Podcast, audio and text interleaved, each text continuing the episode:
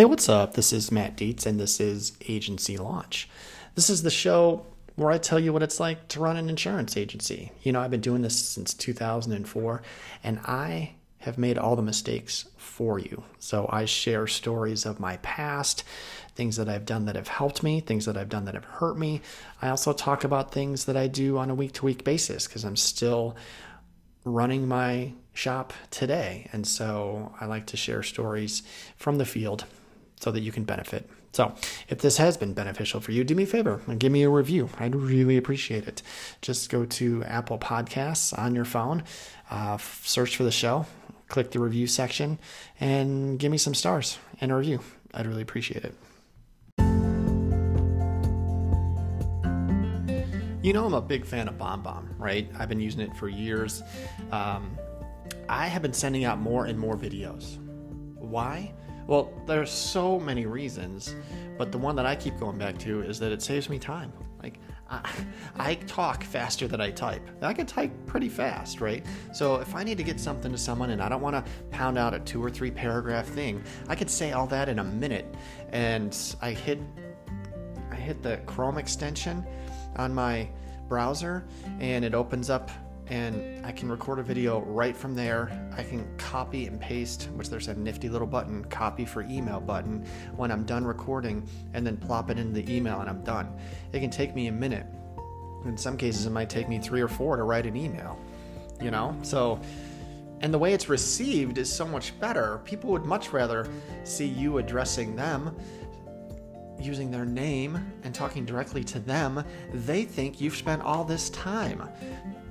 Nope, you save time. All right, so it's to be received tons. It's going to be received so much better, and it saves you time. So get in, go to my course, uh, seven ways to use BombBomb for your agent for your agency um, at agencylaunch.net, and get it for free right now. Bomb Bomb is the bomb is to be the code you're to want to use. Okay, so today, actually, please hold.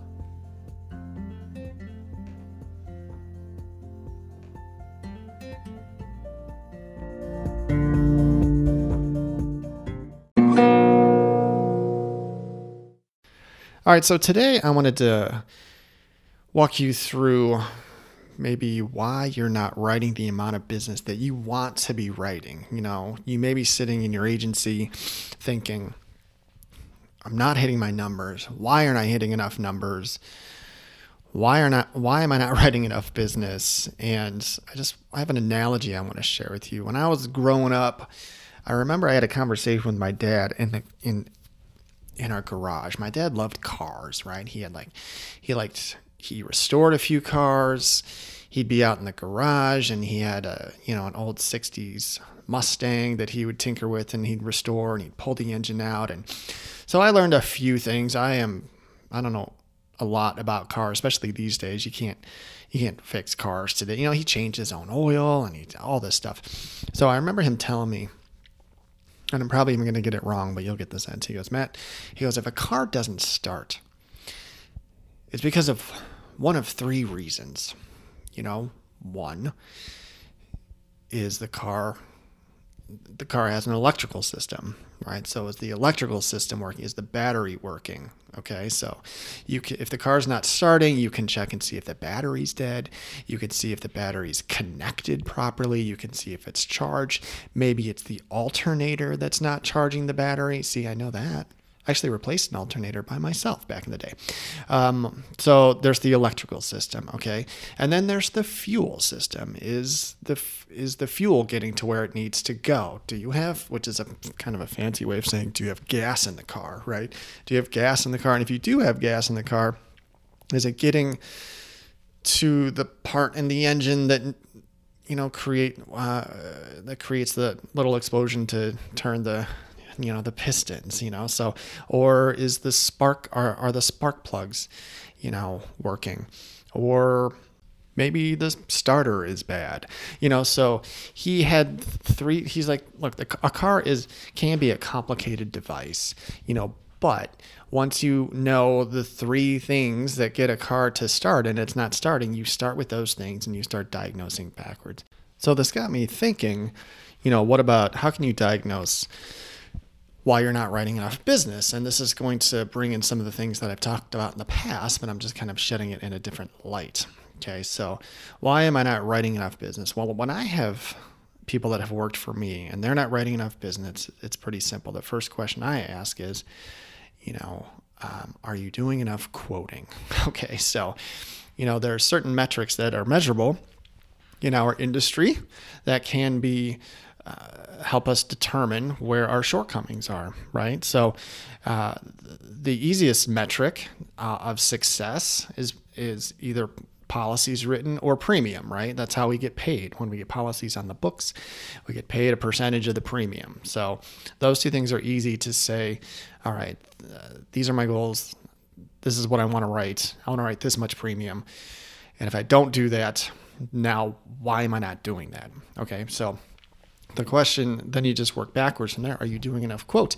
And if you are doing enough quotes based on some of the calculations i've taught in the past which is i need to do these many quotes a day you know to hit my goals which is something that i teach in my course to figure out how many quotes you need to do to hit your numbers.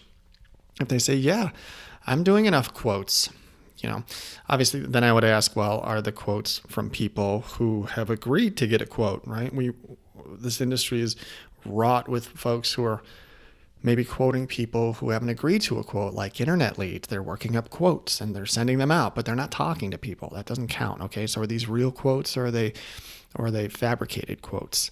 So if they, no, they're real quotes. You know, I've, I've, I'm hitting my quote numbers and I am not getting my sales. If that's the case, I would say it's time to take a look at your closing ratio, right? So we have metrics that we can look at, say how many quotes have we done and how many policies have we written. And if you take, you know, uh, quotes converted divided by how many quotes you've done, that'll give you a closing ratio. You know, an industry average for a captive agent might be 20%, one out of five. If you're an independent agent, it might be higher, 60 to 70%. So if you're not at industry average for closing, you know, why is that? Maybe you need to work on your sales pitch. Okay. Maybe you need to be getting in front of people in a different way. Maybe you need to learn how to sell value if you're selling a higher priced product. Okay. Uh, it's best practice for captive agents to be in front of someone who you're selling. You're going to close more business face to face. Okay.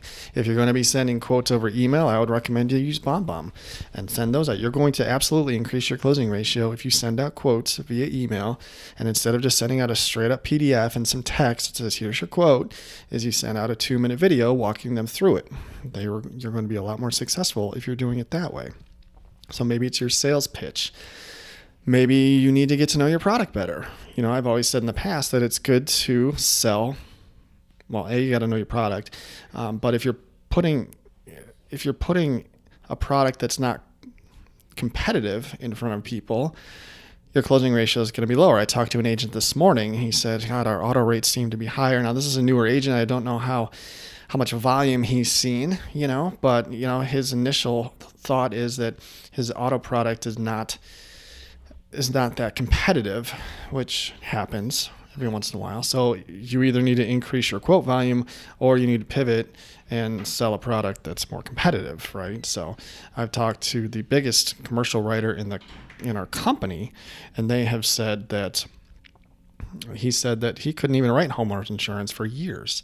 So he sells a ton of commercial insurance because commercial insurance he can write that. And so he became the biggest writer of commercial insurance in the company.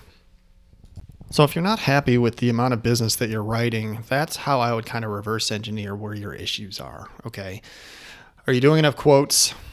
You know, and are you are you good at sales? You know, this is a skill that can be learned and you can be better at. There's no shortage of training programs out there to help you become better at sales.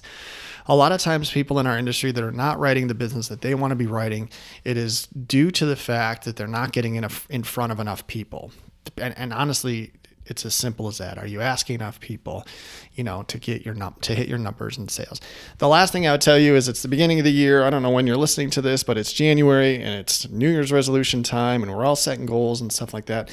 I would recommend that you set your goals not based on what you want your premium to be or what you want your policies to be, but uh, you should be setting goals on the activities that are going to get you to those numbers. So, what I mean by that is if you want to write a certain amount of policies or premium, you need to figure out how many quotes you need to do to hit that number. So if you if you need to do 3 quotes a day to hit your number, that can be your goal, 3 quotes a day. If you want to break it down even farther and you want to be a little bit more precise with this, why don't you put forth the activities that are going to get you to those quotes?